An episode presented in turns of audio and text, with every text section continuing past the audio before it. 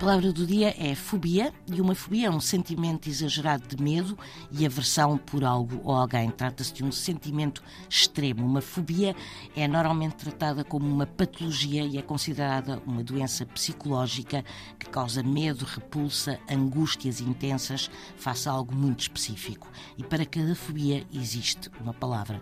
As fobias mais conhecidas são a aracnofobia, que é o medo das aranhas, ou ainda a claustrofobia, que é o medo de lugares fechados ou com muitas pessoas.